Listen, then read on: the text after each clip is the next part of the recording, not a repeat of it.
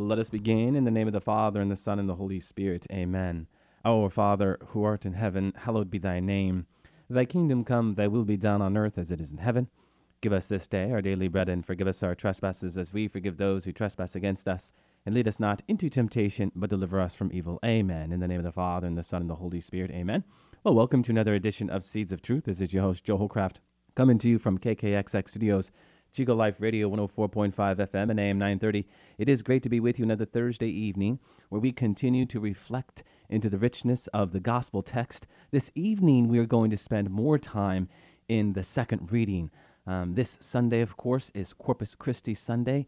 So, a Sunday where we are made to reflect into the richness of the body of Christ, the richness of uh, the Eucharist, and in particular, in the light of the second reading that comes to us from 1 Corinthians 11, those words that come to us from Jesus do this in memory of me. And I could not pass up another opportunity to talk about that great principle, that great faculty of the soul, our memory. And so um, this evening, focusing in on what it means to remember will very much be what our subject matter is about. And uh, I am most excited to share with you that I will be drawing from my own book, a book that has just been released titled A Heart for Evangelizing. Um, if you want to order that, you can go to Amazon.com, just uh, punch in my name, Joseph Holcraft, and the book will come up. Again, the book titled A Heart for Evangelizing. Um, this evening, I'm going to draw from that book a chapter from my own book, um, a chapter that focuses in on uh, just not memory, just not those words, do this in remembrance of me. But again, what this overarching faculty of the soul memory is all about, right? So, again, um, we will be in the second reading today. So, if you have your Bible out, you can go to 1 Corinthians chapter 11, verses 23 to 26. For I received from the Lord what I also passed on to you, the Lord Jesus. On the night he was betrayed, took bread. And when he had given thanks, remember the Greek there, Eucharisteros, literally translates as to give thanks. The Eucharist literally means thanksgiving. He broke it and said, This is my body, which is for you. Do this in remembrance of me. In the same way, after supper, he took the cup, saying, This cup is the new covenant in my blood. Do this whenever you drink it in remembrance of me. And remember, as we've talked about it in the past, my friends, those words, this cup is the new covenant in my blood, that can also translate as this cup is the New Testament in my blood. When we are talking about the Eucharist, as it was understood by the first Christians, the Eucharist was the New Testament, right? Um, we have to remember that the New Testament in its book form uh, did not come to us till uh, several centuries later. So the Eucharist, in the light of Christ's own words, was seen as the New Testament. Now, as I noted off the top, this evening we are going to talk about um, just not the meaning of the Eucharist. We'll get to more of that later. But what memory is all about. What memory is all about. Now, for me, more personally, this principle, this faculty of the soul, took on a whole new meaning in light of a trip I made some years ago. It was, in fact, in the winter of 2007 that I got in a car with a close friend of mine, and we made the three hour drive to the annual Walk for Life uh, West Coast in San Francisco. And as I explained to my friend, this trip was just not about a three hour pilgrimage to Assisi by the Bay to witness on behalf of the unborn. It was also to be a journey into the past. What do I mean by that? Well, during my adolescence, I lived in the East Bay, and up to this trip, I had not spent any significant time in my old neighborhood. I remember after marching down Embarcadero Street and praying on behalf of the unborn, which in itself was a profound experience, getting excited to um, set off for my old neighborhood in San Ramon, California. San Ramon is in the East Bay of uh, Northern California there. Now, initially, my plan was to spend the late afternoon and evening in a few spots where I had a great deal of fond memories growing up. But my plans quickly changed. As we drove onto the highway, I was thinking about my childhood, and to my surprise, the first thing that came to my mind was the many days I spent at the local junior college running track. So, consequently, we decided to take a pit stop at Chabot Junior College in Hayward, California. As we drove up to the college, I recall seeing those same set of bleachers that were there 25 years earlier, huh? then, quite unexpectedly, I suddenly remembered particular events from my time at Chabot that I had not thought of in a very long time. As I walked through the entrance into the stadium and smelled the fresh cut grass, it was almost as if the grass itself was calling out to me, Do you remember me? Once again, I remembered details of things that had happened to me long ago at Chabot Junior College. For all intents and purposes, these moments left me overwhelmed, and I dare say quite emotional. I could not help but ask myself, you know, what, what, what is happening to me? Why am I being filled with so many memories and emotions at the sight of a stadium and at the smell of grass? It was very awkward at the time. It was very new to me. And it was then that I started to think about the life of John Paul II and his reflections on the meaning of a pilgrimage. John Paul II once spoke of the power of going on a pilgrimage, but not the conventional pilgrimage where we journey to a holy destination with the hopes of being refreshed and experiencing renewal. His reflection was more about the kind of journey man takes when he encounters Christ within. In particular, it concerned those moments when we go back into our past and, by way of memory and hindsight, are then able to see more clearly how God has worked in our lives. What's interesting is that this reflection from John Paul II occurred during his first trip home to Wadowice, Poland, after being installed as Supreme Pontiff. Uh, John Paul II was compelled to critically reflect upon his days as a teenager there, huh? When World War II was on his doorstep. A pilgrim of his own past, the Supreme Pontiff was moved to tears, appreciating the greatness of God and all that he had done for him. Essentially, for John Paul II that day, just by being in Wadowice, Poland, by being physically present in his old home in Wadowice, he was properly disposed by way of his memory to see how God made him new in Christ. Fascinating. So, on that trip to my old junior college, I was on this type of pilgrimage, we could say, huh? Traveling into the past and gaining a profound appreciation for all that God had done for me. This is the power of memory. Brothers and sisters, memory is the most prolific catalyst of the human spirit. As St. Augustine once said, a vast and immeasurable sanctuary. According to St. Augustine, because we are created in the image and likeness of God, our soul possesses three faculties the intellect, the will, and the memory. The greatest of these being memory. Why would St. Augustine say that? Well, think about it. Without our memory, we would effectively cease to be ourselves. I could no longer make a phone call to a loved one. I would no longer be able to make a quick run to the store, nor could I remember my sibling's birthday. I could no longer be the father, husband, brother, son, uncle, and so on that God has called me to be without my memory. My dear friends, memory is the soul of our relationships and it guides us into this kind of interpersonal communion with the larger family of God. It is no wonder that St. Augustine thought of memory as the supreme faculty of our soul. Everything we touch, everything we smell, everything we see and act upon is filtered through this immense womb we call memory, in the words of one Father Cantalamessa you've heard me quote before. in that same reflection on memory from Father Cantalamessa, he reminds us that memory is never to be reduced to just individuals, but also to human groups, right? Families, tribes, clans, nations, all have a collective memory. It is in the light of this that it should come to no surprise that a, a figure like Adolf Hitler would set out to take over the world by making every attempt to systematically stamp out the cultural memory of the people he sought to rule. Hitler thought that by stripping the people of their religion, social structures, etc., he would diminish the spirit of man. And while he was somewhat successful in his destructive endeavor, history books remind us that his attempt to conquer the world was a failure. Now, why am I talking about Adolf Hitler? I mention Hitler here to contrast him with another man during the same time in history, the man I was just talking about, John Paul II. During the onset of World War II, the young and spirited Karol Wojtyła, who we of course know as John Paul II, sought to keep the Catholic faith and the spirit of the Polish culture alive through the medium of drama because why? He knew the power of memory. Now, how did he do this? Well, initially, it was by establishing uh, the underground Rhapsodic Theater, huh? in which he would very much keep the Polish culture and Catholic spirit alive. We should remember, my friends, that long before Karol Wojtyła was a bishop, cardinal, and pope, he was first a, a poet, writer, and actor.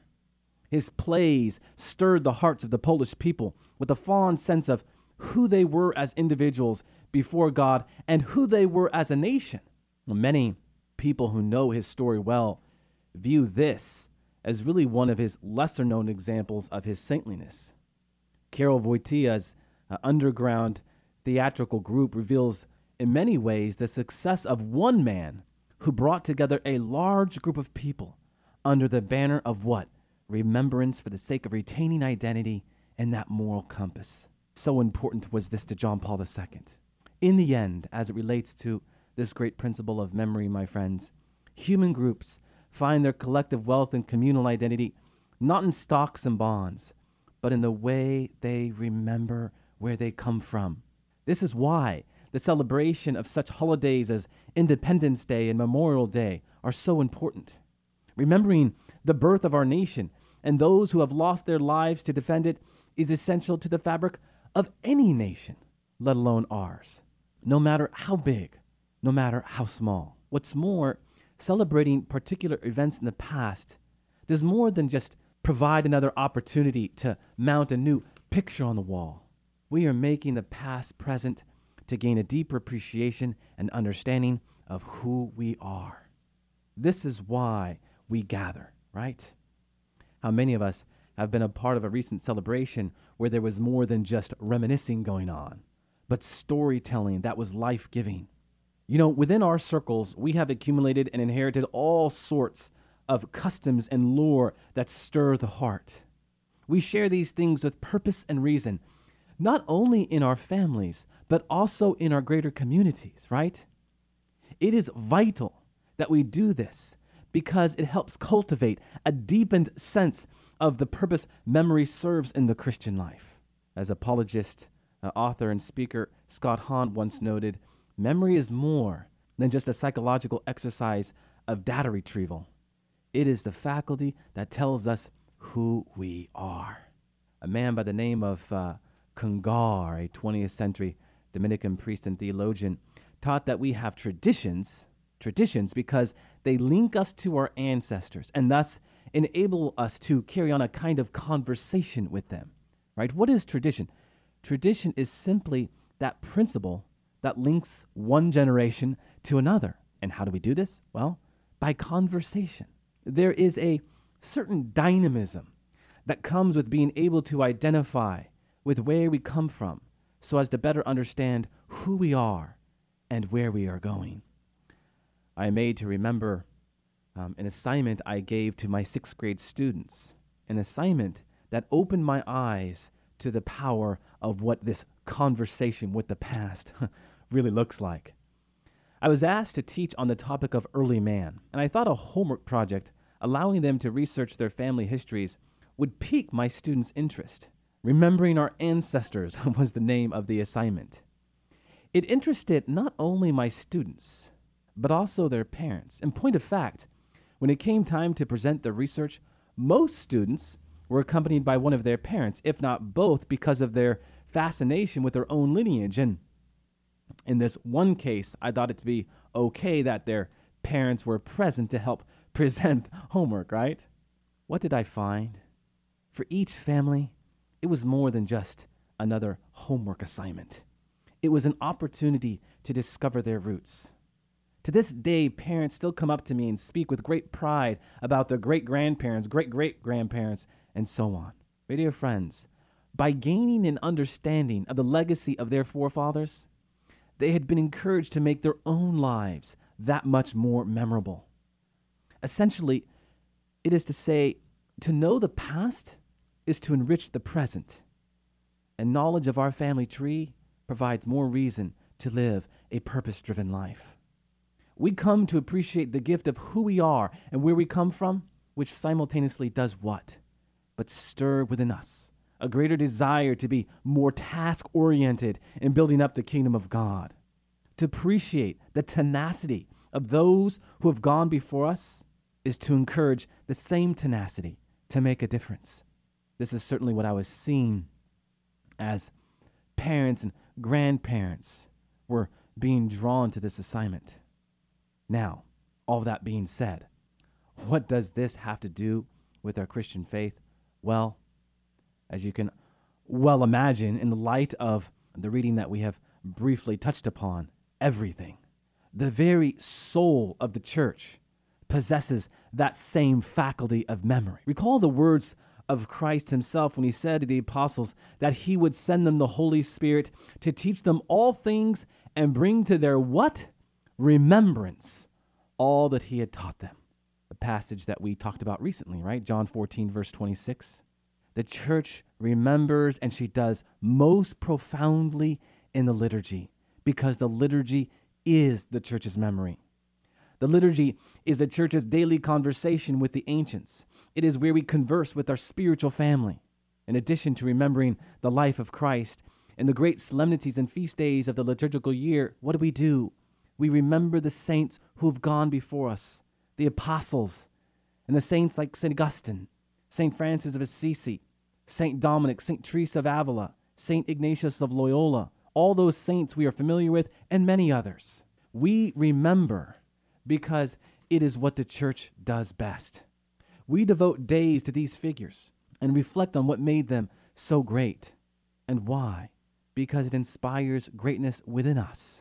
We should never forget that principal role of the church to bear witness to Jesus Christ, the incarnation of truth and love. Saintly men and women, by imitating Christ, have helped keep that memory alive through the ages, right? Is this not what the saints do? And as we reflect on the principle of memory, we are drawn to what lies at the center of it all Christ. And those words that we opened up with do this in remembrance of me. Do this in remembrance of me. Do what? Well, yes, the Eucharist, but pour yourself out as a libation, as a sacrificial offering for God. And when you do so, do it in remembrance of me. We should add here that this word remembrance best translates as a reactualizing or a representing. When Jesus Christ says, Do this in remembrance of me, he is instituting the Eucharist. And he is saying to all those present in that upper room, When you do this, you will make me present, literally and physically. And of course, in the sacrifice of the Mass, as Christ's saving death is represented on the altar, he intercedes on behalf of men in the presence of the Father. Christ, my dear friends, has come as the new Passover, extending himself into our temporal reality. The God of history is made present on the altar time and time again, every second of every day. You have heard me play with some numbers within this context before. If each priest says Mass every day, and if the latest estimated total of priests is accurate, 346,000, then there are approximately four hosts being consecrated every second of every day. Brothers and sisters, the Eucharist is an eternal banquet in every sense of the word. Every sense of the word. And what does this mean for us? Well, we are made to reflect into how we are called to participate in the Eucharist, abide in the Eucharist, be transformed in the Eucharist. I often gravitate towards an analogy here. Have you ever wondered what makes a pink flamingo pink? Huh? Have you ever thought about that? Just recently, I was in the Sacramento Zoo, and there are lots of pink flamingos. And I was made to reflect upon it again recently. Well, the flamingo has a very selective diet, and it consists of organisms that are high in pigments called carotenoids. The flamingo eats such a high concentration of these pigments that their exterior turns a shade of beautiful pink, does it not? This transformation, in many ways, is a wonder of creation. And I would say this just as the flamingo's selective dietary intake causes its color and leaves us marveling at its beauty, so should our selective spiritual diet, if you will, the reception of the life giving organism of the Eucharist, transform us and, like the pink flamingo, cause others to pause. We, like the flamingo, and even more so, should possess a new light that attracts others around us into a more personal encounter with the incarnation of beauty, Jesus Christ. In a manner of speaking, when we consume Christ in the Eucharist, it is Christ in the Eucharist who consumes us. Christ's very body, blood, soul, and divinity is streaming through our veins. And my dear friends, it does not get any more personal than that. You know, sharing in the mystery of the Eucharist has shaped Catholicism in its 2,000 year history, notably in that overarching uh, gift of martyrdom, which of course is the summit of our spiritual worship. Pope Emeritus Benedict XVI, when he was uh, then Cardinal Ratzinger, said this about the role of martyrs in relationship to the Eucharist. Throughout history, the martyrs continue Christ's self oblation. They are like the church's living altar, made not of stones, but of men, who have become members of the body of Christ and thus express a new kind of cultus. Sacrifice is humanity becoming love with Christ. Beautiful. Remember, the word cultus in the Latin simply translates as worship, right? Worship. So, this realm of uh, spiritual sacrifice is what? But the realm of redemptive suffering, the realm of sharing in the redemptive love of Christ. Um, this is why St. Paul says in Colossians chapter 1 verse 24, "Now I rejoice in my suffering for your sake, and in my flesh I complete what is lacking in Christ's afflictions for the sake of his body, that is the church." As I've noted in the past, Christ did not suffer on the cross as an antidote to human pain and agony, but to give us an example of how to suffer with God. My dear friends, suffering is a very subjective thing. It is in the abstract, but in the light of sacred scripture, in the light of revelation, we can begin to grasp the meaning of suffering and its redemptive value in the light of Christ. When we recall our past, we see times of pain, suffering, and sin. And at some point, most, if not all of us, have been profoundly hurt by a loved one. Many of us have been involved in behavior that we have kept hidden. Some hurts run deeper than others. But nonetheless, we all share something in common we are wounded individuals that need Christ's healing touch. And for this reason, my friends, we are called to invite Christ into those moments in our past that still need his healing power. And this kind of healing happens most profoundly in the sacrament of reconciliation, yes, but also in the sacrifice of the Mass. When God's time enters into man's time, You've heard me talk about that before. God's time is uh, kairos, grace time, purpose driven time. Man's time is what? That's chronos. That's the time we put into our iPads and iPhones, right? When we allow Christ into those moments in our past that we are still suffering, we allow his healing power to make all things new. And yes, while some deep wounds may need to be treated with therapy and counseling, one cannot deny the intense grace that comes from inviting Christ into our hearts during the parts of the Mass in which we actively participate in God's action, right? We must allow the divine physician to perform surgery in our hearts. Jesus answers the problem of suffering not by removing it, but by giving it redemptive power. Here again, we are made to reflect upon what the word excruciating means. We use that word when we are undergoing something that is extremely difficult, extremely painful. We say it is excruciating. And what does that word mean? Coming from the Latin ex cruces, from the cross. Brothers and sisters, when members of the body of Christ conform their excruciating pain to that of Christ on the cross and pray in one accord, we proclaim your death, Lord Jesus, until you come again. That prayer we pray during the Eucharistic prayer. The memory of Christ lives within man and ultimately by the grace of God in the world.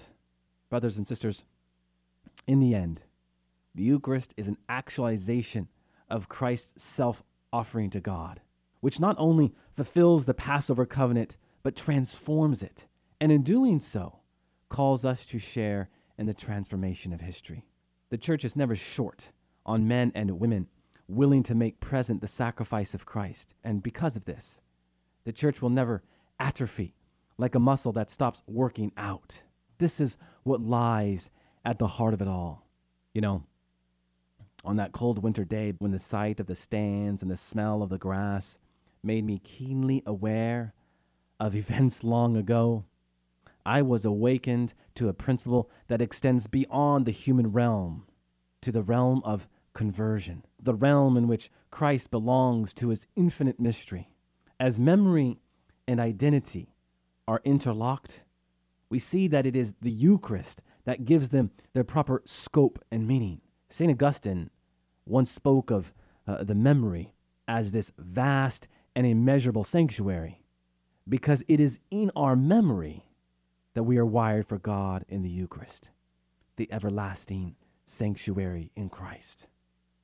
So let us enter into Christ's words do this in remembrance of me. And in doing so, make present the sacrifice of Christ 2,000 years later. And with that, let us close with a word of prayer.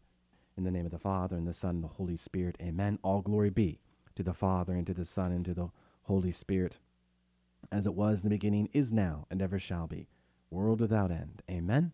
And God bless you.